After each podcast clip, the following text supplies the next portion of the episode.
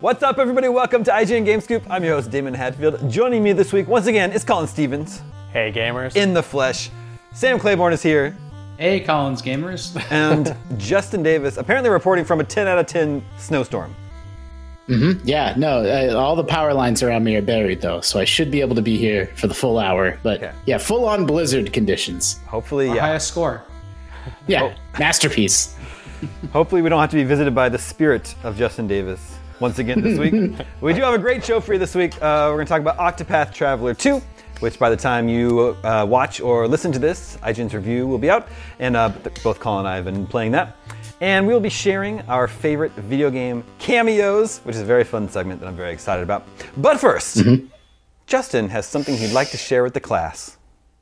Yeah, uh, we've just been getting dozens and dozens of people beating down the doors asking for updates. What's the latest? We need an update um, on um, on Avatar Watch.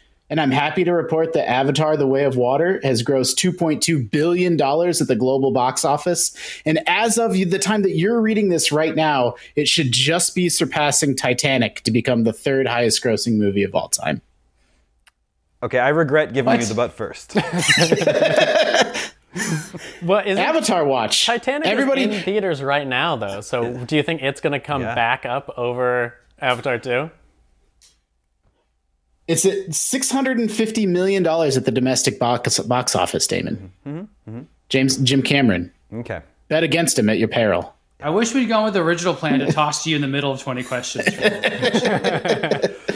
Wait, so doesn't that that means that 3 of the top 4 grossing movies of all time are James Cameron? Is that What's ac- the, what's the third one then also? Well, there's Avatar, Oh, Titanic, and and, then Avatar the, the 2. two avatars, yeah. Yep. Wild. I, I, I don't really remember Titanic too well, and I saw a trailer for that sinks. you know, back in the theaters.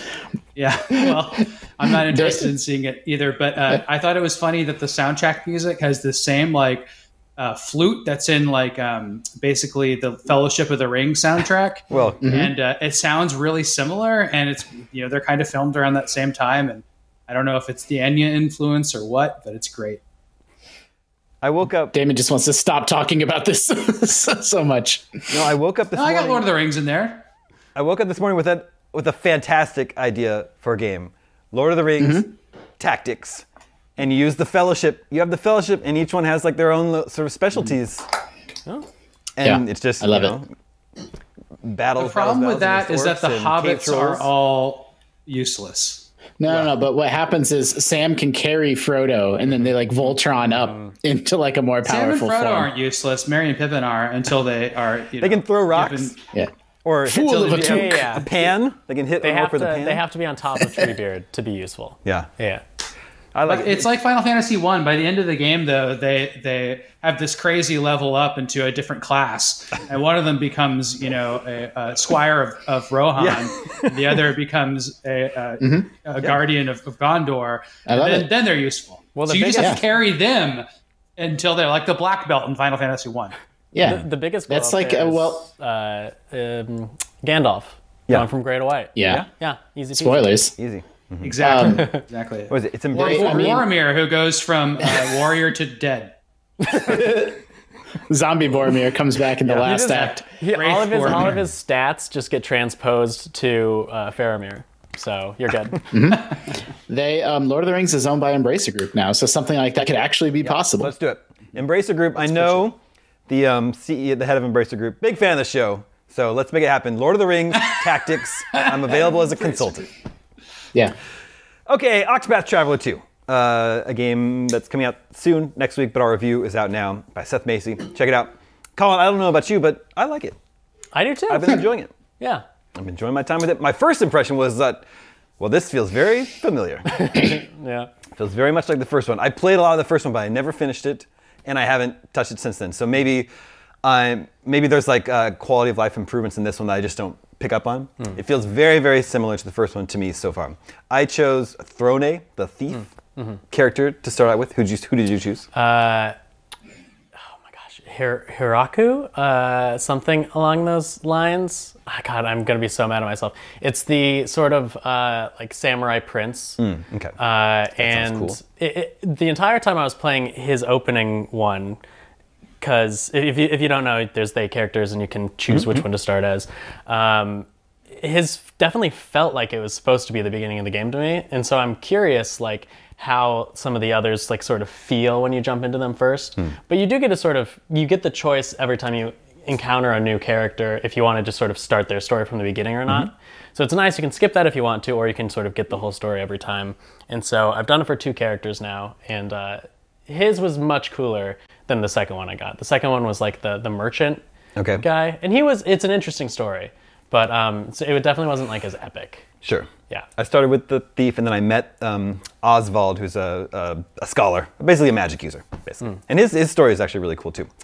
So, game's very pretty. It's the same 2D HD art style, and I, I think there's a, a, a soft backlash out there happening against 2D HD, but I think it looks What? great. I'm playing. Is there? I, I think so. I- someone wrote into GameScoop actually saying that they just don't get it. They don't like it at all. Interesting. Ugh. Um, and actually, I've seen some posts from some pixel artists who don't like this style for whatever reason. But I'm playing on PS5. It looks great. I wouldn't call it blurry at all, like some mm-hmm. people have said. I, I think It has particularly- ray tracing on PS5. That's it has not ray a joke. tracing, and I think the water looks really good. I'm surprised. like, like I want to dive into this pixel art water. It looks so good. You know the mm-hmm. the HD2D that they've got going on. Octopath was the first one that they used it with, and now since then they've done it on what, Triangle, Triangle Strategy. Strategy, on Live Alive, Live Live. uh, and now they're back to this one. And obviously, like the first time I saw it in the first Octopath, I was like, "This is gorgeous. I want every 2D RPG mm-hmm. to be used in this from now on." And they've kind of started going in that direction. And I think this like somehow it has gotten more and more beautiful every time. And I think that mm-hmm. like side by side, if you compare this to the first game, like initially, like they look very similar, but like just tiny little touches. I feel like the little blur that they've got going on in like the mm-hmm. foreground and the background, it's just been like fine tuned. Mm-hmm. It was like a little bit over the top in the first game, and like everything's just gorgeous, and the effects that they've got going on. And I'm just playing on Switch, so it's not like heavy duty like horsepower going on or anything, but it just looks Yeah. so good. Looks really cool. I like the No ray tracing. and ray tracing. No ray tracing. I'm gonna say? coin a. I I played Live A Live last year. I really, really liked Live A Live, and it, it's kind of the root of these series. You, you know, choose a character, they all come together, and I'm gonna coin a term. I'm gonna call these live alikes. Hmm. Okay, I like it. I'll I was it. thinking about calling them Chrono Trigger likes or cr- break- taking it back to Chrono Trigger, but you don't choose your characters in Chrono Trigger. You just hmm. play as different ones and learn their little stories. Mm-hmm. which is more like Final Fantasy. They, I mean, I, I haven't played Octopath 2 yet, but I think that you're exactly spot on, Colin, in that they're not standing still with this graphical art style. You can even see in the trailers and the gameplay footage, like they're innovating in terms of uh, camera movements and camera Yeah, angles and effects. And, you know, it, it, I just, I'm excited and energized to see that this visual style isn't just kind of one like well okay here's the style this is what it looks like now but like continuing to kind of find ways to push the envelope and uh, and uh, change up their presentation a little bit even within this same sort of hd 2d style I want to see action games in this style, and I think Right. 3D Dot Game Heroes was a little bit like this, um, and that worked really well. So, like, yeah, Zelda likes like this, like Tunic plus this style Yeah. would be really, really. Like we just saw at the battle, uh, the, the effects in battle and like when you defeat enemies, it just looks really, really nice. Yeah. Uh, I like the battle system. It's very similar to the first one. I call it a bide your time battle system because you every every enemy has several weaknesses. You need to find their weaknesses, exploit them. If you attack them with their what they're weak against enough times, you'll break them, which basically stuns them, and they'll take more damage from whatever they're weak against. And I forget the term that they use for it, but each turn you like earn extra attacks that you can build up and spend, and I think you mm-hmm. can spend up to spend up to three at once. So it's about biding your time, Yeah. breaking them, and then spending all three while they're broken to get max damage. I That's like cool. This one, yeah. Mm-hmm. And then there's also a they you can now switch from day to night Yeah. at will, which is a very video mm-hmm. game thing to allow you to do. And then the characters have different abilities during day and night. Like the thief can steal from people during the day, which I think is very fun to just walk up to people and steal their stuff. And at night she can knock them out, sneak past them. that's i feel like that's backwards Yeah, I, yeah, I can see that too. Um, it's uh, it's it's weird to me because I feel like it was like a year, maybe even two years ago, that Square announced that they were going to use HD2D for Dragon Quest III to remake it. Yeah. And like, I feel like they've been able to sort of crank out these games pretty quickly. And usually, you know, remakes and remasters go faster because you know there's a base there. Yeah. So I'm just like curious, where the heck is that game? Yeah, Yeah. I've been wondering that, about that one too. And the other thing I wanted to point out is, in, I was, we just saw in some of the footage here, some of the boss battles against human enemies the enemies will appear gigantic on the Yeah, screen, yeah. even though they're not Yeah. gigantic. It's just like a really cool, like visual way to represent like Yeah. this is a very powerful human enemy that you're fighting against. Yeah. Live A Live um, does that too, and that that's been a thing. Like it used to be a running joke in like every MMO, where like if you'd fight a raid boss, it was some huge, like huge, massive boss, and like I used to like kind of poke fun at that too until I, you know I was listening to an interview or something where they're like, that's not like that's there for gameplay reasons, right? Mm-hmm. If like a whole party of people are beating up on like one character, you can't have them be human sized, or it wouldn't make any sense. And so, I you know I I do understand it, but it definitely makes for something striking looking. It's cool. One of my pet peeves when I was younger playing JRPGs, because a lot of times you'll like fight someone and then they end up like coming onto your party, you know? Uh, I always hated that, like, you know, they had to be a boss, so they had to have like much more HP than your character did. Yeah. And then suddenly they're like way Then now they're weaker just- when they're part of your team. They get nerfed to the ground, yeah. it has to happen. Sometimes they That's that. appear as their their like bigger form too, like some tough, like big Mm-hmm. buff boss, and then they become their little chibi figure when they Mm. come on your team without HP. I think Yep. that's that's the power of the dark side. yeah.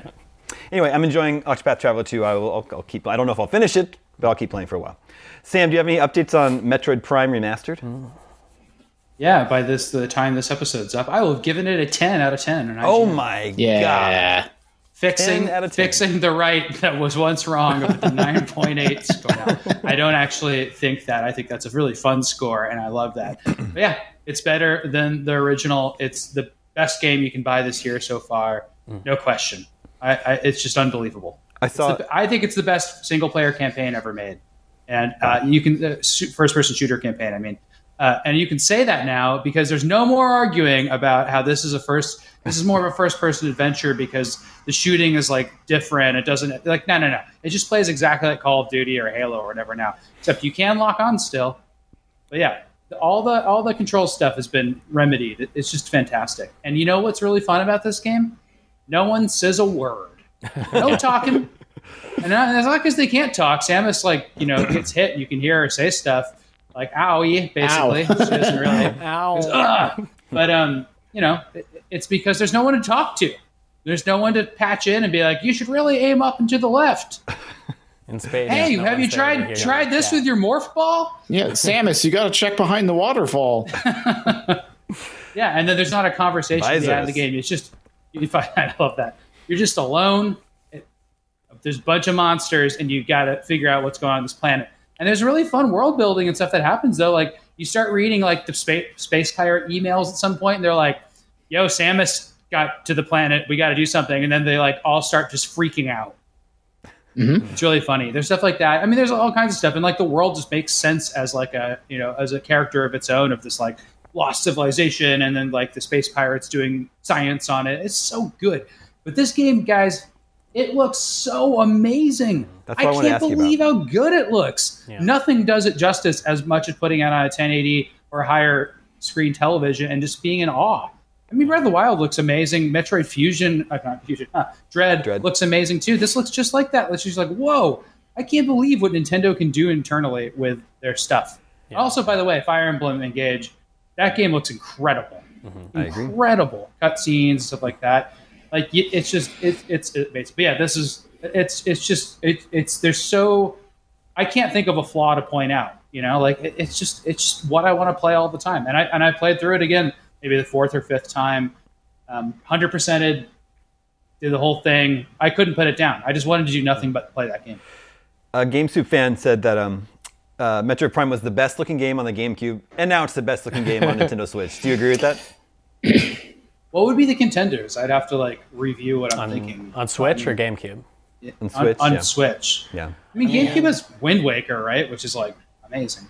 Yeah, I mean, it, if you Best go, like, looking with Switch really games. stylized stuff, I guess you could make arguments. Hmm. Like something like Octopath Traveler 2 looks really good because it's highly stylized. But Yeah. like, but in terms of, like, Metroid's a going big for like 3D. a pretty realistic-ish. I mean, looking- Dread. Dread looked amazing, right? It did look That's really totally good. true. Yeah, You got that like the Xenosaga. That game was pretty Yeah. visually impressive on the uh, Switch. I would need to think about it. I still think that Mario Odyssey is one of the best looking games on the Switch. I agree. Yeah. Yeah, it, it's it's really good. It just has like, and it's sharp and it looks great. Mm. It does what it does. Sometimes I think of like how corny New Donk City looks. I'm like, well, Hmm. but then the know- Donkey Kong part of it looks really good. There's a um, another contender would probably be Luigi's Mansion 3 Yeah, Again, you know, it looks like a Pixar movie. Yeah, that's true. I have such a Yeah, hard I, I time would. It, believing. it wouldn't. It wouldn't be hard to make the argument this is the best looking Switch game. It's just not. Like it's everything. Like when you're going through these hallways and like e- e- there's all these little points of reflection, and then a bug goes by and illuminates them all. It's just like they're using all the tech that everybody's using in their wha- whatever their 4K games. It's just like this game has an amazing sense of style and art, and mm-hmm. and it just works for it. It's just it's incredible. It's not cartoony either. It's like sharp looking. yeah. It's really I, neat. I can't believe it's running on a Switch. Yeah. Like, i if you told me this was like for the successor to the Switch, I'd be like, yeah, This would be like the Yeah, that Switch looks- Pro launch game or something. yeah, that looks Yeah. that looks mm-hmm. right. And like, I it, I don't know when Metroid Prime Four is going to come out. I, I maybe next year. I, I think it's possible next year. M- Probably. the Seth's year after predicting that. this year. If you listen to NVC this week, he did a whole segment like direct to camera on it. And I will say one thing that I went into depth with on that episode that I won't go into in this. So tune into that episode. But the credits for this game are first of all they don't credit the original Yeah. developers, which is Ooh. bad. So I put them. I, I had them transcribed and put in our wiki so I could link to them, which. I thought was nice. But um, we uh, uh, th- th- they are split up into a huge amount of developers. A Hmm. ton of third party developers worked on this game. So it's like retro on the top, Nintendo on the bottom, and then in between it's like this studio in this country, this studio in this country, like with like a couple of names under each one. So that means one of two things I mentioned before. Either it's being uh, that Nintendo's figured out a really cool way to like kind of do a bunch of companies that work on a game and get it out, right? To kind of like make things faster or more efficient. Or that another thing it might mean it could be and or is that Metroid Prime Four is like totally being worked on by you know retro and like they were able to accomplish this because they lightly directed it and it was outsourced a lot, which is like a cool mm-hmm. thought too. Mm-hmm. Well, in any case, 10 out of 10. That's awesome. Is that the first 10 you've given Sam? Yeah, in fact, I gave the two Metroids ago, Samus Returns an eight, and I gave hmm. Dread a nine. So this is just, So Logical. Prime Four is going to get an eleven. Mm-hmm. Yep. and we've given out be off on the eleven the. Spinal the Spinal Tap Blu-ray. Yep.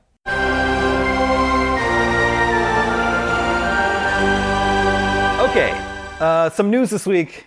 Ubisoft confirmed it will be at E3, and this comes with a hilarious qualifier to me. If it happens, So Oh, what a what a sick burn. if it happens, Yves Guillemot, CEO of Ubisoft, said, if E3 happens, we will be there and we will have a lot of things to show. Hmm. Bear in mind, E E3 2023 is supposed to take place four months from now. Hmm. And the Yeah. CEO of Ubisoft isn't sure it's going to happen. hey Damon, I'll show up to your birthday party if it happens. If it happens. that almost sounds like threatening right there. this is amazing to Yeah. me. I think it would could sound encouraging though. You could just be like, "Hey, if you have a birthday party, I'll be there." That's a nice thing to say to somebody. He's the CEO of maybe the biggest video game company. And he's the biggest not one. sure It's like if this Yeah. event that's supposed to take place in four months is going to happen. I don't. it's that- weird. It's And odd. like Ubisoft is like pretty ride or die for E3. yeah. You know? I don't know. I just just- hope it happens, but it happens at like medieval times across the street from the convention Ooh. center, and then Ubisoft has to be there. Is there really a medieval times? Because they said I don't Like think there's a medieval times. zone. nope. Oh, I was gonna say that would be like the weirdest spot. there is. there, uh, there is an no way. ESPN zone. Oh, okay. Yeah, there's like a there's like a there there totally was in medieval times. If there isn't right That's so now, there was one. we'll hold the we'll hold E3 at the Conga room. Yeah, that's a Trader Vic's spinoff. Not bad. Uh, I think the one there's only one in Buena Park in LA. There's not one in hmm. downtown. Maybe LA. there was like a medieval themed something else, like a pizza place or something. We used to make fun of it at E E3. We, we'll, they'll have medieval E3 at uh, a California Pizza Kitchen. That's going to be E E3 2024 The at CPK. original California Pizza Kitchen. Anyway, E3. Like, we were talking a couple episodes ago how you know we, we've had a report on IGN how Microsoft, Sony, and Nintendo are all expected to not go to E3. Hmm. Ubisoft saying it will be at E3 if E3 happens is amazing to me. I don't. I don't know. Sam, you- I don't. I don't seem- understand the implication. Like, is that is that him throwing shade, or is that the CEO just not like you know? Because this is on an think he's being investor call, right? Well, but I I think he I, has to say. I almost take it as him Like he's not immediately that after that investor call, he- yeah, he got somebody on the phone. Was like, "Yo, like, is there any three this year? Like, are we like?" No, I think he's on the phone with the organizers of E3 constantly, and they're, they're, and, and the conversation now is who's going to be there, will be there, if somebody else is going to be there. So they have to get somebody to say, mm, "Hey, we're in." If there's an E3, so they can get anybody to be like, "Well, Ubisoft will be there."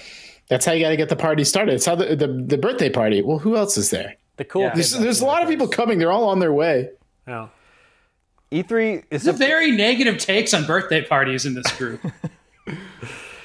it, it- E3 will be over four months from today when this is being recorded. No publishers have been confirmed to attend. Ubisoft is the first one to say publicly that they will be there with this huge qualifier if it happens. Anyway, we don't need to spend that much more time on this. I just thought that was absolutely hilarious. Well, I just uh, personally am very heartbroken that like E3 either I don't know might not happen this year, like uh, question mark. Um, it'll it'll probably happen. Uh, but if it do, if it does, it's not going to be anything like you know the the golden years. Clearly, without the big three, Yeah. and like I've never been to E3. I've watched from home Yeah. for well over a decade. I love E3. I love the the energy, the vibes, the announcements, we do everything. too. We do too. And I was actually I was supposed to go to E3 in 20 was 2018 the last year Sony had a press conference. I think I remember so. the last year they had a conference. Okay, so I was supposed to go to that one. I was with a smaller site, and then I got brought on to IGN as a as a freelancer, which was great. And generally speaking, freelancers don't go to like big events and stuff. Um, but you know, I was like, okay, well, career, I should probably you know go with go with this. And so I decided to to move to move and on and, and do IGN and all that stuff. And so I just way before the show happened, I let them know, said, hey, sorry, I won't be able to go to E3 with you guys. You know, so here's, you know, X amount of months to replace me for interviews and stuff. Apparently they weren't able to like replace me at PlayStation's press conference, so PlayStation's oh. final Oh. E3 press conference. Wow. And I'm hmm. watching from home.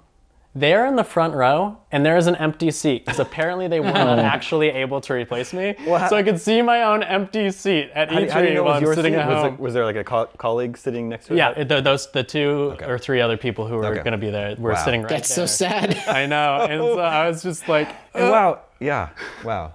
That's if, a. you- I mean, you watch Colin. that video and like there's a swooping like intro because it was the weird E3 where they like started in a barn and then they went to like a Yes. big. Oh, that one was. That was very cool. already not E3. That was just a Sony presence in Los Angeles That's that true? Yeah. show. So normally they wouldn't like and- focus on the crowd very much, but they did because they they were like showing that they transitioned and everything, and I can just see it right there, like right in the front row. So if you watch Aw. that video, there's uh, there's where I was supposed to be.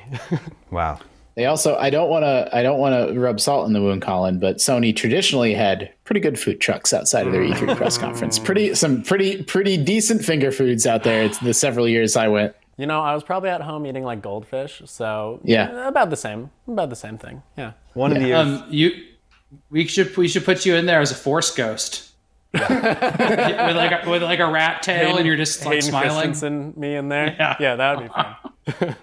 one of the years, I don't remember which year it was, at the end of the show, like, uh, they didn't like shuffle people out. They had like kiosks up for people to play games, and then a DJ started playing, and people started milling about.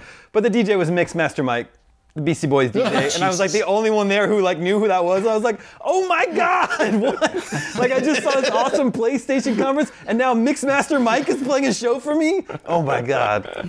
You see weird stuff. I mean, this is not on the level of Mixmaster Mike. It's not nearly as cool, but like 25% as cool is just like in the corner at Bethesda one year, Blink 182 was playing. Mm, yeah. Just in the corner. It's Put just- 182 in the corner.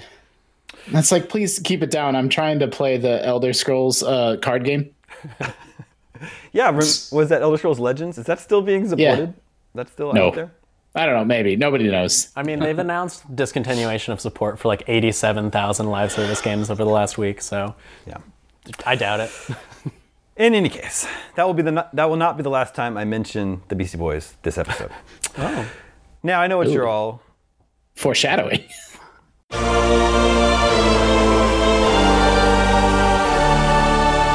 what you're all thinking.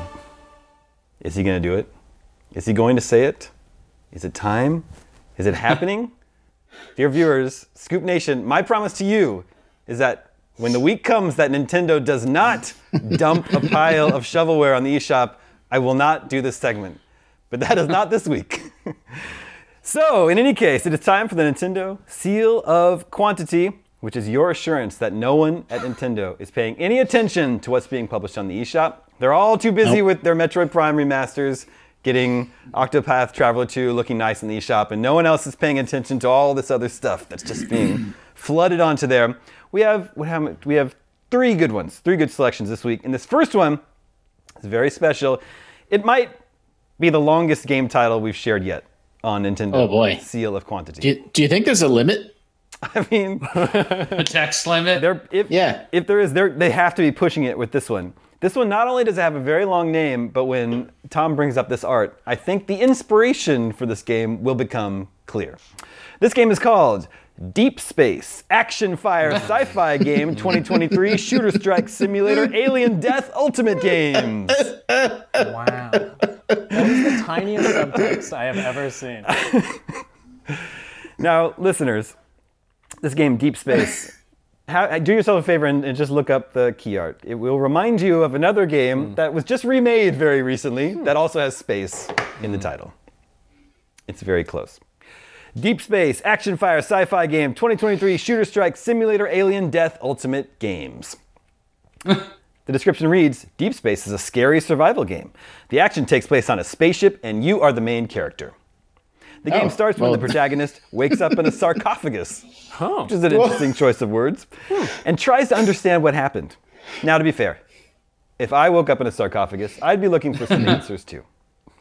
Damon, I, d- you know, is our. It's important that I understand that I'm the main character of this game. You are the main character in this game. Good. Look at the heads up display is giving you a tip. It says, Warning, destroy all escaped bio creatures and go further. Mm-hmm. which should be farther. I think in this case. Mm. Um, Warning. the description continues during his expl- exploration, he is in search of ammunition, health reserves, and nodes, which are used to upgrade his Okay. suit. The exact term Yeah, that's, that's- used in another game. Mm-hmm. During his exploration, he meets a multitude of monsters in the rooms that he must defeat in order to open the next one. He also meets the main monster, which is the most difficult to defeat. Sure. Oh, piano bed. So it sounds like you just go from room to room, defeat the monsters, and go mm-hmm. to the next room. And the third part of the game is the escape from the damaged ship by means of a smaller ship. But not everything is, that, is as easy as it seems, as the protagonist is prevented by something from doing this. And you can Wait, find out. so the- Damon, is the ship that you escape from the same size as the ship that you're on? no, you escape from by means of a smaller ship. Okay, okay, okay, good. Thank you. And you can find out the end of this tense story only by trying the game. So they're not going to give away everything. It's it's it's funny because looking at this, like clearly it's ripping off one specific big game that Mm-hmm. was just remade recently and also has space in the name. Uh, the monsters all look a little bit Doom-ish. Like it feels Yeah. like it has some Doom vibes. And that. then the entire like the description of like escaping, it just sounds like it's ripping off Metroid right there. You know what I mean? Mm-hmm, So it's just like wow, it's really just going for all of the sort of vaguely Yeah. horror sci-fi things. It's going for something. That, my friends, is Deep going Space for something. Action Fire Sci-Fi Game 2023 Shooter Strike Simulator Alien Death Ultimate Games. Mm. Our next Cool. selection this week is called Falling Elevator Hyper Casual Demolish Escape Survival Game. Wait, and I'm just noticing this now in in our key art here. What is the, the giant green X and then the I? What what are those? Elevator hmm. parts. I don't know. Like the le- the one on the left might be a Joy-Con, but I don't know what the big X is supposed to be. A D-pad? Also, in the hmm. middle, there's the elevator with the people inside, and then there's another elevator that's just flying off the mm-hmm. screen upside down. And the how are the people still standing on the ground? I can upside explain down? that They're one. fine. Uh, it's it's the same asset. Yeah. It's the exact same asset. Just this is falling elevator, hyper casual demolish escape survival game. There are those same symbols again.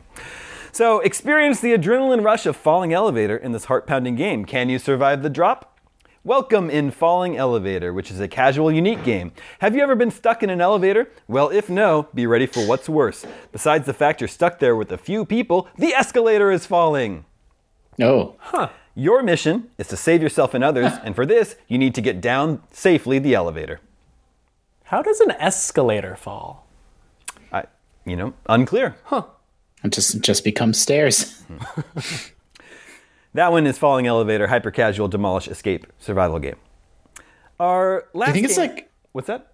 uh, I don't even want to. Never mind. I don't even want to get into it. Okay, our last pick this week. Um, the, the the title is, isn't is a little bit less impressive, but the description I think is pretty a plus. So this is Sniper Strike 3D Secret Elite Mission Warfare Ghost Squad. Hmm. Mm-hmm. And the description here, I, I really like this. It says Sniper Strike 3D is an amazing story game where you have to fight against a lot of villains, save innocent people, and bring justice. Various types of weapons will help you hone your skills with pleasure, completing many interesting missions. Be hmm. careful because the opponents will also have their own snipers who will not give you a chance to win. Therefore, our game is one of the best. Kill the man with the phone.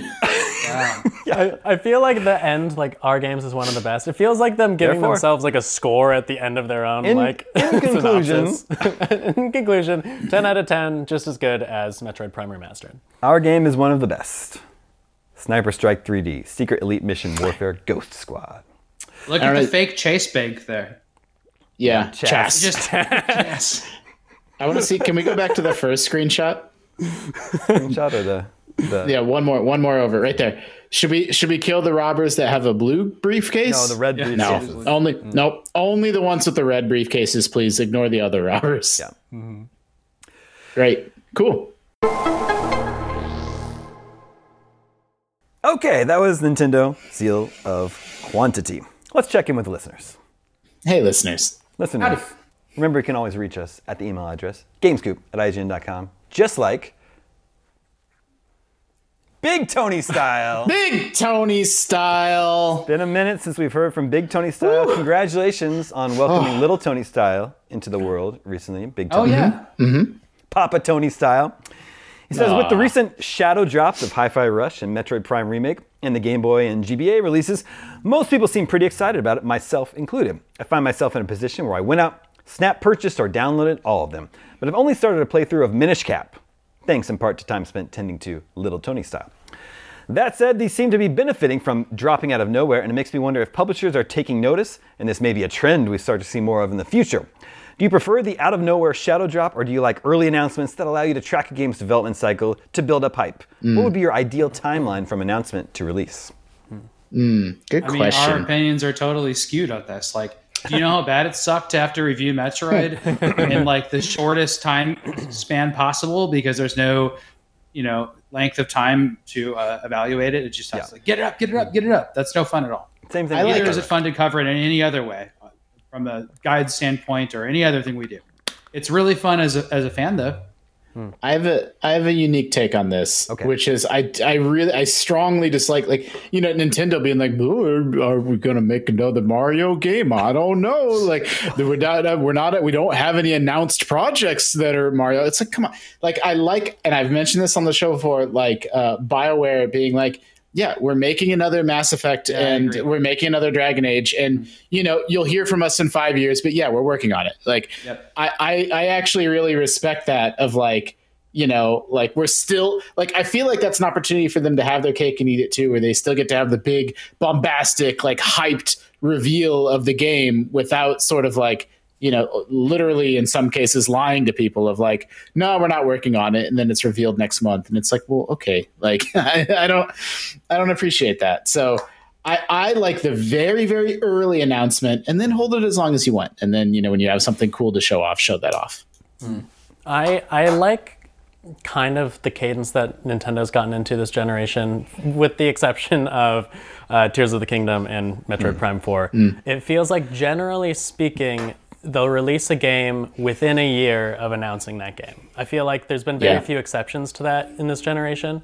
Uh, and I like that. I feel like they, they give themselves enough time to sort of show off games and and for people to get like adequately hyped. In most cases, in, in some cases, uh, it has felt like maybe there's almost too many games coming out from them, and they haven't quite given them the focus that they need. But I think like the single like announcement to release like perfect window I think I've seen maybe ever for myself was the uh, we're talking about Metroid a lot this episode. The Metroid Dread announcement to release. It was it was a very short time period. It was announced in June, released in I, I think October. October, I wanna say.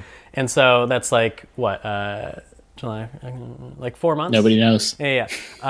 Uh, that's that's great, and they they really like promoted the heck out of that game, and I didn't get like too tired of it. It was enough time for me to get super excited, and for people to like learn about the game, and it was the best-selling Metroid games. But I mean, it had the Switch bump, so that wasn't necessarily the Yeah. reason. But for me, that was like a, a perfect amount of time, because then that, like on the other side of the spectrum, there's something like Final Fantasy 16, which you always assume is going to come at some point eventually. But you know, I've been waiting for that game since Final Fantasy 15, and they've been talking about that game since Final Fantasy 15, and it feels like I've had that game Yeah. on my mind for so long. And like now that it's coming out in uh, four months, Yeah. like it's just like, is it? Is it really? you know? But I don't know. It, it's always just weird. Yeah, we don't know a lot about it. It- I- the worst case scenario is if something is announced, then it has to get canceled, or if something really bad happens to its development, like Metroid Prime 4, where they just Yeah. restarted. So, so I think there are some downsides to the really long tail. Yeah. But One- um, an example for me would be Perfect Dark. Like they Yeah. announced that and then Yeah. just just nothing for years, you know. yeah, I like there's been some E3 press conferences that have done um, like everything you're going to see is going to be out in the next year, and like that's always kind of like hype. It's like oh, because it's not stuff that's like years and years off. Some companies have done that before. That's that's always good. And well, then there's, like, I guess Xbox did that last year with their showcase, and they're like, everything will be out uh, within a year, Sure. and it, we're getting close to that year, Yeah. and Starfield doesn't have a release date yet, so uh-huh. I don't know. Yeah, okay, I guess, but like, but you know, but at least they're like making their like if something's delayed, like you know, whatever, they, you know, it happens. But like they're making an honest effort to try to like it's stuff on the near horizon. For sure, for sure. And I, I like those because it's and Nintendo seems to have been doing that a lot recently too. Their last mm-hmm. direct, they said everything, almost everything, Yep. would be first half of this year, and that was mostly true. I think like Pikmin is maybe the only exception. Yeah, exception. like August or something. yeah. Yeah, there was some discussion in the uh, Facebook group, the GameScoop Facebook group, about wondering why we weren't hadn't been talking about Hi-Fi Rush, and some people thought it might be a Damie game.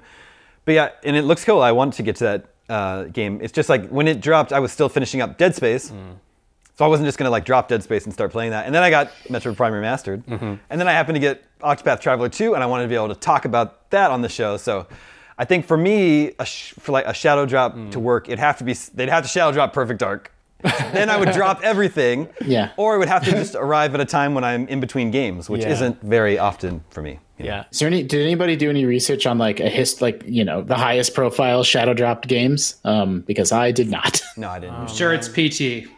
yeah, PT something. I want to say like uh, maybe I'm completely making this up. I, Apex Legends might have been like, and it's available good. now. That's actually a good guess. Yeah. I definitely the most high profile shadow dropped albums were two Beyonce albums, but you know, mm. besides that, that doesn't happen very much in that industry. It doesn't happen ever in the movie industry because there's too much like distributor stuff. I guess with Netflix, you know, Netflix can do it. Well, they can do it. Oh, that one. Yeah, It's a the good ta- Cloverfield one after so, Super Bowl. If only it was like oh, that was a good one. Yeah. Yeah, But shadow drops there's are a- fun. I like them. I I, I think y- Hi-Fi Rush is kind of like the best case scenario in the sense that like, you know, it looked cool, and I definitely got interested, and it's on Game Pass, so you can just go Yeah. play it if you have Game Pass. And it ended up being like a really freaking good game, Mm-hmm. you know. Uh, and so I, I, it's nice having that sort of mix of like, oh, here's stuff coming out in the future, but here's also something right now. yeah. Yeah. and I, I think the calculus behind that, I, I don't know what it was, but it was probably like they probably knew they had a very good game on their hands, but you know, it's a new IP. It's you know, it's a, and it's a little bit hard to like i- i- if they followed the traditional press cycle of like you know we're going to let people do previews of it like very very few people are going to click on a preview for a game called hi-fi rush. They don't know what it is and then mm-hmm. every game outlet and i'm not making fun of people for doing this because like you have to find an angle to like get it over with your audience right? But every game angle would be like it's this meets this and like Yeah. it, it's just so like by shadow dropping it it gave that game its kind of moment where like it would have been lost in a sea of other you know good but like kind of hard to explain or market games and so i think that was probably pretty smart in hindsight But that doesn't explain Prime Remastered. It's so confusing why that was shadow dropped. I don't think it hurt or helped it or anything. It's just like, what, what? I mean, the only thing I can think of was like, there were a lot of leaks about that game, just like, a mm. ton of them. Mm-hmm. But like that, that could have influenced it a little bit. But like it's just surprising. And, and a lot of times Nintendo shadow drops a game around the holidays. They did an NES remix that way, and uh, uh, Doctor Luigi was another one they did. Like it was like on Christmas Day, which I thought was cool. And like I, I like those ideas when the, the, the maybe Metroid was slated, slated for that and it was just you know delayed or something. But Yeah. One of we'll, the we'll never know. one of the big downsides of a shadow drop is sort of the distribution chain uh, uh, part of it because I, I ordered a physical version and I'm happy to wait. Metroid Prime. Yeah, I'm, I'm actively playing like four other games right now, um, so I can wait. But um, if I had nothing else to play, that would have been torture waiting for that physical game to show up because uh, the digital's right there. I could just do it. But you know, so so for someone like me who prefers getting physical whenever I can, uh, I, it, it that's that's a little bit of a tough part of the equation. Mm-hmm. But um, That's pretty new too to drop a game digitally but not have the hard copy out until later. Yeah. It- it- presumably to keep it a secret because mom and pop shops leak the crap out of stuff. Yeah. Yeah, I think what's most common, like you know, going back to Apex, is like free to play stuff, or like I, I'm, I think Hi-Fi Rush can be purchased, obviously, but like most people are probably playing it through Game Pass, so you know, it, it, it's free to play adjacent. Um, but uh, the other one that comes to mind for me is um, Fallout Shelter, was shadow dropped Oh, at a great. Bethesda press conference one year. It's a really good one. I was playing that. I, I have a very distinct memory of, you know, uh, w- sitting down, watching all the press conferences happening that day, watching all of the sort of like preview coverage like that came out later throughout the day, and then like that night, just sort of like sinking hours into Fallout Shelter. That was a really fun game. Like it didn't have. Eventually, got to a point where it just uh, was, Was- too was much. not fun. yeah, yeah. But like that was a great one, and that's a great one to sort of just like have on kind of mindlessly while you're watching the rest of E3 going on. It, that would, that was a lot of fun. That was a good shadow drop.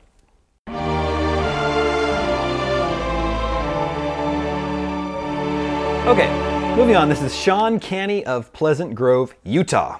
He says, I appreciate all the mind numbing gaming goodness you've spewed over the years. Game spew? Hmm. Hmm.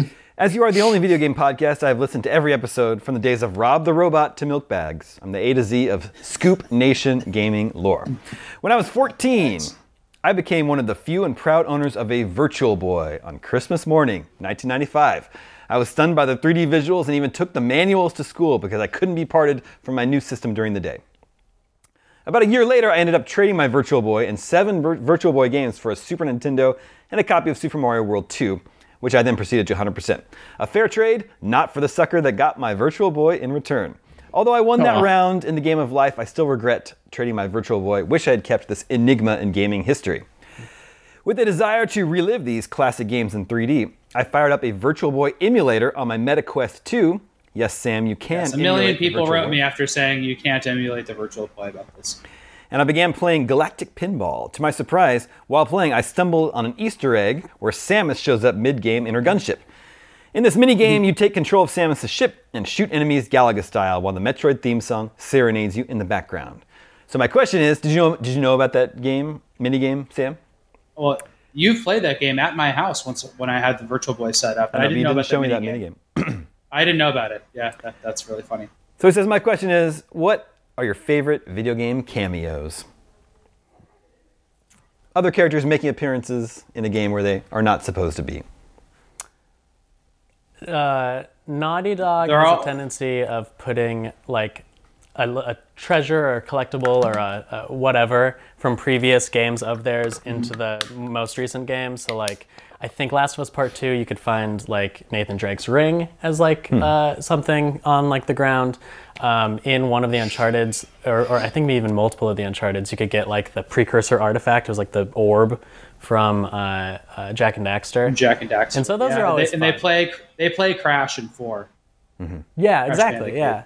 So it's like it, I guess those aren't technically cameos because they're not characters, but it's it's a cool throwback or reference. I mean, they are. God of War Ragnarok had, has a nod to almost every single PlayStation franchise. Similarly, PlayStation, and then a lot of PlayStation games have like a little, like I think Ghost of Tsushima had something like this. They'll have like a, a little like picture of another Sony character somewhere. Um, that, that's always really funny. It's not. I mean, everybody here brought up Mario RPG. We could talk about that in a second. But like the goofier Nintendo games that do that are really funny, and I think Link to the Past is a really good one. And we've talked about that in the show. There's the Kirby enemy, and it's just I think it's called Bad Kirby or something. We looked it up on the show once here. It has like a really obvious name, but I thought that was great.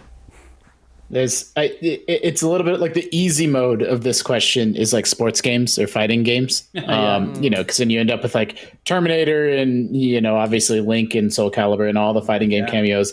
But my favorite is um, Kratos is playable in an Everybody's Golf game.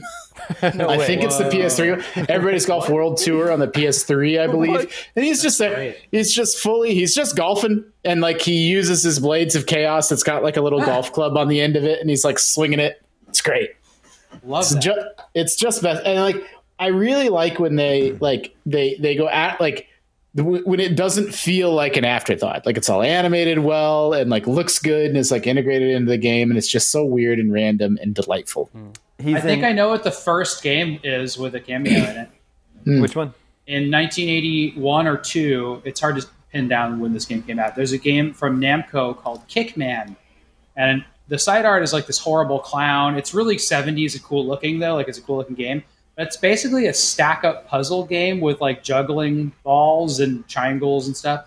But Pac-Man is just one of them. It just Oh. stacks up there. Hmm. Although I guess no, no, Yep. there's an earlier one was gonna because say. in Pac-Man the gal the Galaxian ship is Yep. in, in Pac-Man. That's There what I was go. going to say. The So those are some early ones. Galaxian flagship is in Pac-Man. And also, it's Hot Shots Golf Out of Bounds, where Kratos was a DLC guest golfer, and yeah, he swings his blades of chaos to hit the ball. That's hilarious. Uh, whenever whenever there were like skins from other characters in games, I would always sort of do those. I remember I don't know if it's the first or the second Tony Hawk that you could play as Spider-Man, but I was always Spider-Man Yeah. when I could. That was a good one. Yeah. I, I have a Tony Hawk one too. In either Underground or Underground 2, you can play as Shrek. No way. just for no reason at all. Like it has nothing to do with anything. And like Tony Like, Hawk has a long DreamWorks history of For the I don't like it makes Shrek? no sense at all. Like why some sort of like co-marketing something. Um and and like every like there that was in the era of Tony Hawk always had like weird stuff like that in it. That was just a total non sequitur. It's in Underground 2. He's in there to Yes. promote the Shrek 2 movie, so maybe they didn't have to pay for him. Right. Uh, I feel like Rare had to do this sometimes. I just can't put my finger on any of them. Hmm. Well, there's a bunch. There's like light ones from between Banjo Kazooie and Conker. Hmm. Yeah. Hmm. Uh, but I have some good examples. In Bad Dudes, there are several cameos. In the arcade game, you save Ronald Reagan. In the NES Yeah. port, you save George H.W. Bush. And then, Sam, who's the first boss that you fight in Bad Dudes? It's Karnov, right? It's Karnov. Yeah, yeah. Who's That's apparently great. And then he, isn't he, he was the hero of his own game. And now he's the first boss And- in Bad Dudes. Final Fight has some confusing Street Fighter cameos, right? It's like it, you fight Vega in it, but then Vega was added to Street Fighter, for example, hmm. and then No, okay, yeah, that's right. But Final it's very well, confusing. Wait, was Vega not originally a Street Fighter character? I, Well, only, but Final well, Fight definitely came not original. Street Fighter 2. Oh, I didn't. I guess I didn't put two. and But but together. even still, Street Fighter, you could only, you couldn't choose the bosses Mm. at first. Mm. You could only choose the World Warriors, and then the Champion Edition added you could play as M Bison, Vega, and Balrog.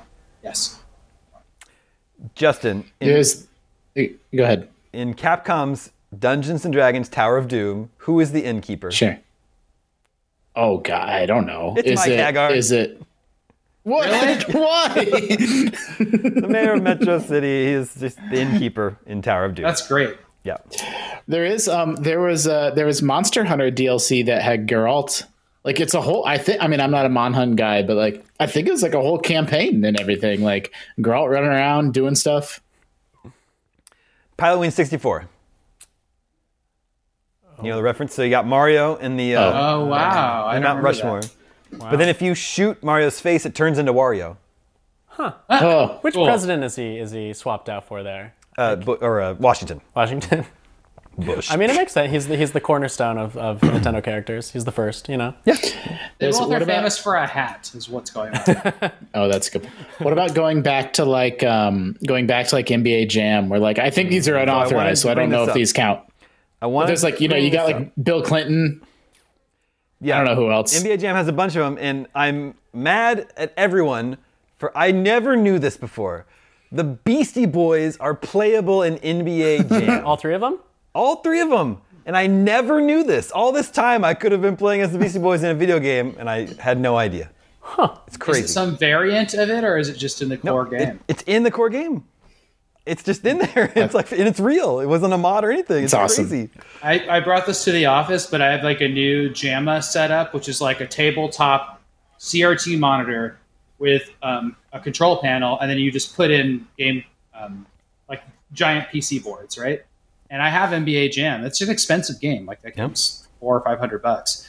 And uh, I'll bring it to the office and see if I can sort out Yeah. that uh, Beastie Boys. Next, code. next time I'm there, I'm there. We gotta play as the Beastie Boys. It's funny that so many Sounds really U.S. great. presidents got brought up during this conversation. Yeah, well, Like- they make a lot of cameos in games. I guess, or at least right? they used to. I guess you don't have to pay for their likeness, right? yeah. Well, Probably not. I don't know. well, yeah. That's some dicey territory.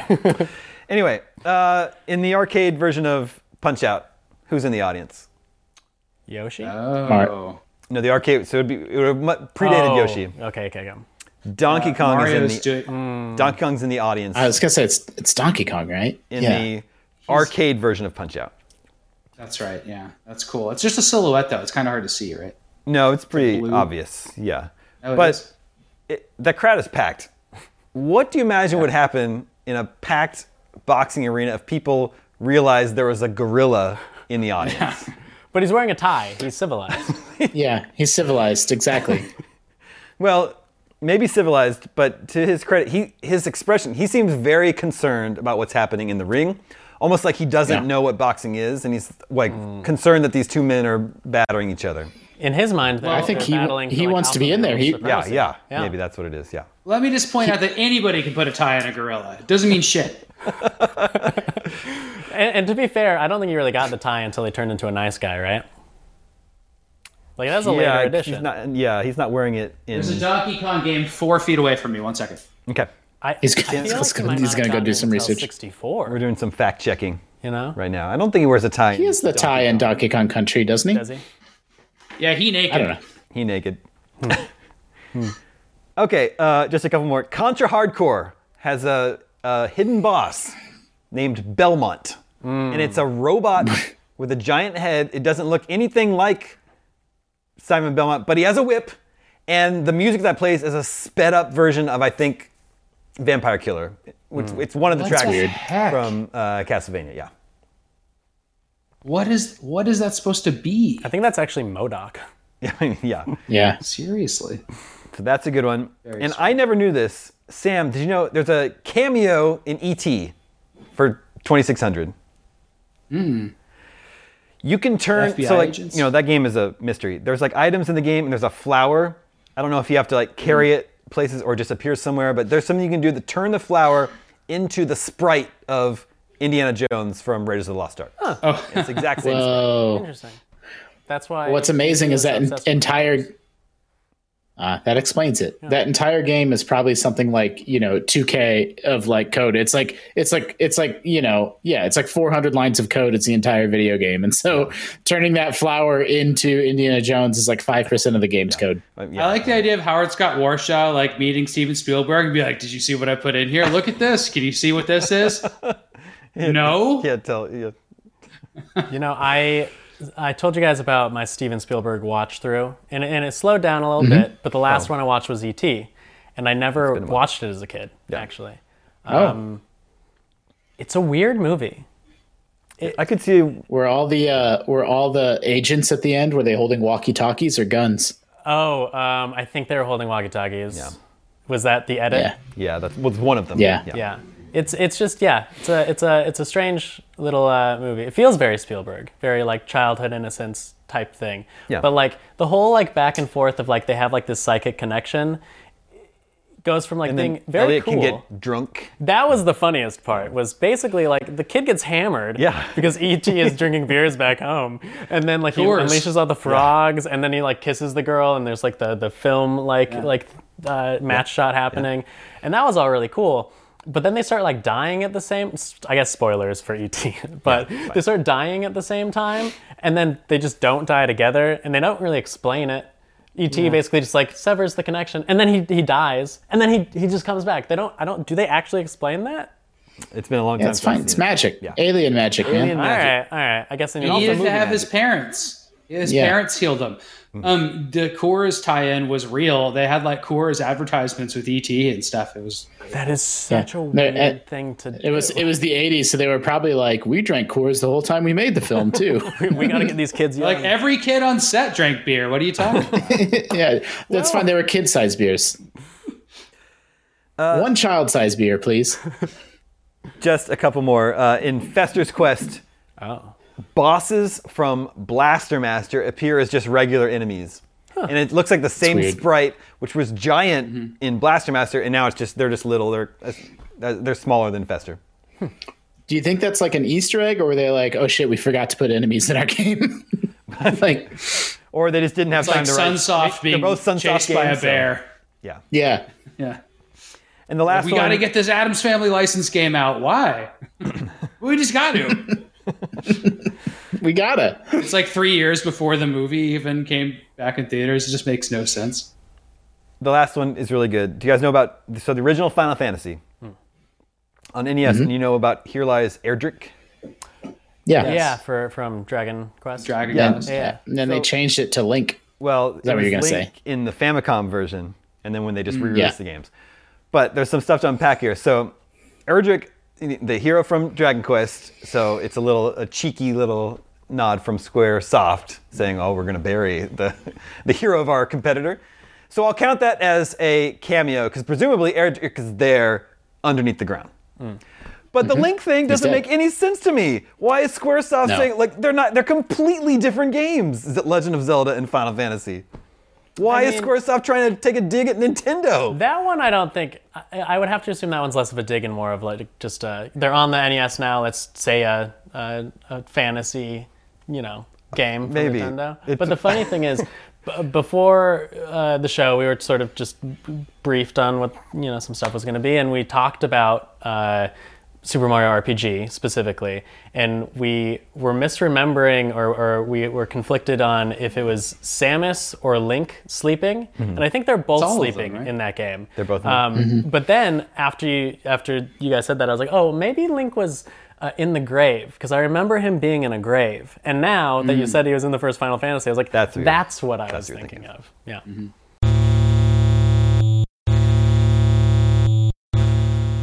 Okay, those are some good video game cameos. That brings us to video game 20 questions. Our suggestion this week is from the same Sean Canny of Pleasant Grove, Utah. Hmm. Let the questioning begin.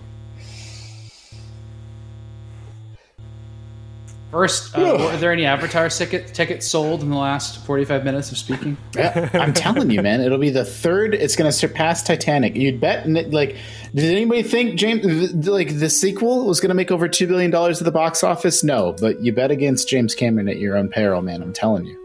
I've been saying we- it for years. Are we on a winning streak, or did we have? No, it got interrupted for one week, right?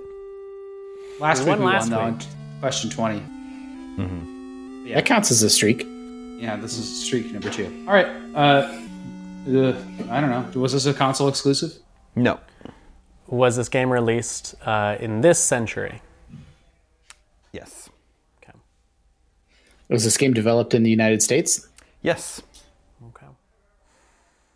Is this game the start of a series? Yes.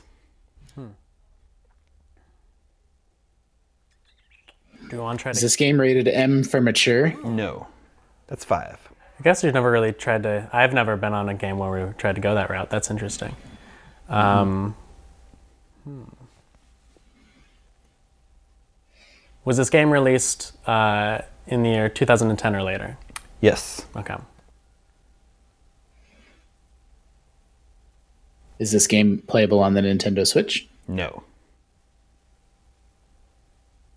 Was this game released during the PS4, Xbox One era? Yes. Okay. Interesting. Was the developer um, uh, uh, was it developed in Japan? No. No, we already know it Yeah. was in the U.S. Yeah, we had the US. Okay. I'll, Oh, the I'll- U.S. Okay. Oh, okay. Okay. Got it. Okay. Then, then, uh, this is the question I really wanted to ask: Is this a game that was developed by Activision, EA, or I need another one? In the U.S. Yeah. Uh, Why am I spacing Activision Yubi Blizzard? can be in Or we already said Activision. Uh, do they? Does Ubisoft have a studio in like L.A. or somewhere? like sure, I mostly think about them as They're being in like Montreal. Canada and stuff. Though, right? Yeah. All right. Just was this developed by UB or EA or Activision? yes. oh, Okay. Great. should we try to I don't nail know. that one down even further? Or I don't know what that hesitation was. Maybe it's like a Blizzard game, or like a maybe it's like Candy Crush Saga, something like that. King, something Activision-y. okay, how many? Uh, what are we on now? That's nine.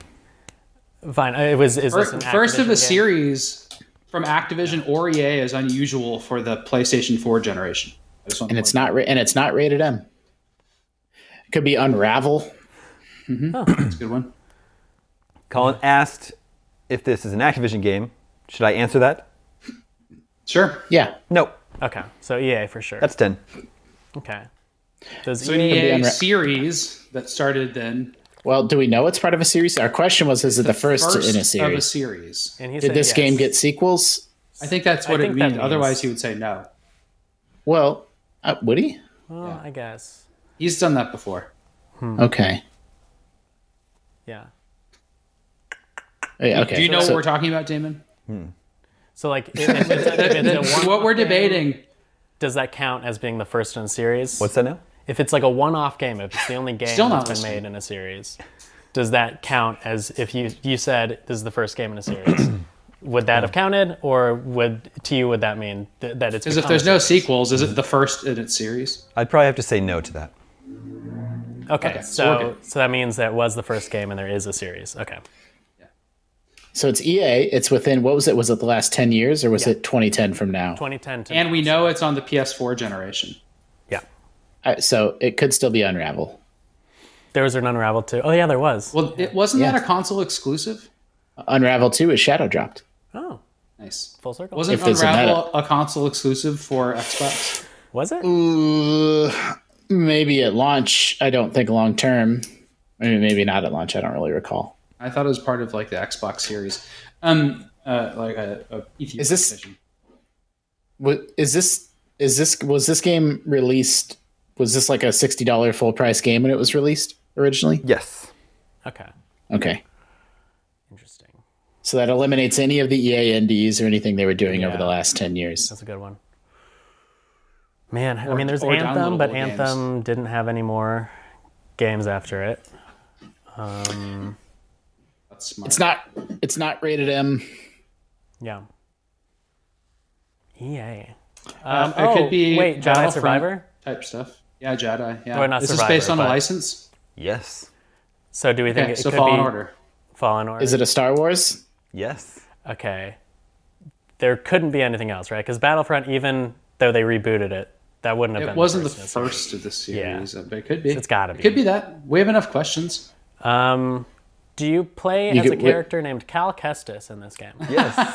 Okay. Hey, Is this game Star Wars Jedi Fallen Order? it is and 15. Nicely job.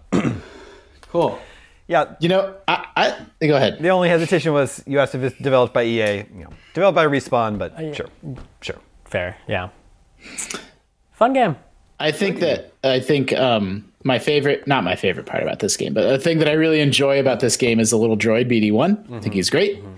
And then I think that out of new Star Wars, like some people really like the TV shows and like the movies, some people don't. But like I think it's undeniable that the droid game and all the rebooted Star Wars stuff has just been so on point. Oh my gosh, yeah. The Andor droid is so Yeah, so the sad. Andor droid's so good, and the one in Rogue One is so good, and BB-8's so good, and then even the one in Episode Nine, that weird little tread droid is so good. Mm-hmm. They've all just been perfect. Agreed. Yeah. I'm excited because I, I, I really liked Fallen Order. Um, but it felt like maybe a slightly rushed, you know, just to to, to get to market. Um, and, and not just 10 years like- of the license. yeah, right. And not just uh, you know from like a sort of a buggy standpoint, but you know maybe uh, it felt like a little bit limited in scope in certain ways, and and and, and just you know little things like that. I I, I really loved the game, but it, it felt like a really good base for something. Yeah. So I'm really excited to see what they do with Fallen Order. I feel like it could be sort of like blowing it out of the water. You know. Yeah. I'm really excited for that Yeah, one. I think it's a great example of a game like Jedi Fallen Order is great. It got all kinds of praise and accolades, but it was like undeniably not quite like AAA, right? Like it didn't quite punch up to into this upper echelon. That like those are my favorite kinds of games to get sequels. Where like it was really good, but there was still a clear a lot to like build on. Yeah, like like the the first Uncharted, like it it, it hasn't gone down in history, but Uncharted Two certainly did. You know. Yep. Anyway, nicely job. Star Wars Jedi Fallen Order. Uh, that's all the scoops we have for you this week. Just as for a little insight into my weekly routine. The weekdays, the weeknights leading up to Thursday when we record GameScoop, I feel like I should be playing games so I can talk about them on the show. Now, on Thursday nights, I like to watch a movie because uh, Oh. the show's already been recorded. And my wife is out of town, so tonight after I put the kids to, after I put the kids to bed, I'm gonna watch The Banshees of Inisherin. Oh, okay. Oh, I was gonna suggest I was gonna suggest hard boiled. Hmm. Well, I mean, but didn't we talk about how you can't watch Hard Boiled anywhere right now? It's like I, impossible. to find. I I found it on YouTube. You- You'll, you'll want either a nice a nice European beer or a nice whiskey or both while watching that movie. Get You'll like need it by the end of it because they they drink really beautifully bottled beers of different shades and stuff. They're, it's so cool. Like they're- the pub is just so. I just want to be there so bad when I watch it. It's like New- Pelican Inn. New drinking game. Drink whenever they drink in Banshees of Inisherin, Well, and it's uh, called getting I blackout you- drunk. I will be home. you would die. There's no one else there to help with the kids if they wake up, so I gotta I need to stay. There's an focused. there's another uh, uh, count you could make during that movie, but it'd be a spoiler, so I'm not gonna do it. Oh It'd be a good drinking game. God, a very specific number too. Well, I can't wait. I Damon will relate you to do it that. too. Okay, well, I'll, I'll share I'll share my thoughts on that next week on our I love it. Love it. Love it. Love it. curricular activities. That's all the scoops we have for you this week. Thank you to Colin, thank you Justin, thank you Sam, thank you to everyone working behind the scenes here in our LA office to make this episode possible.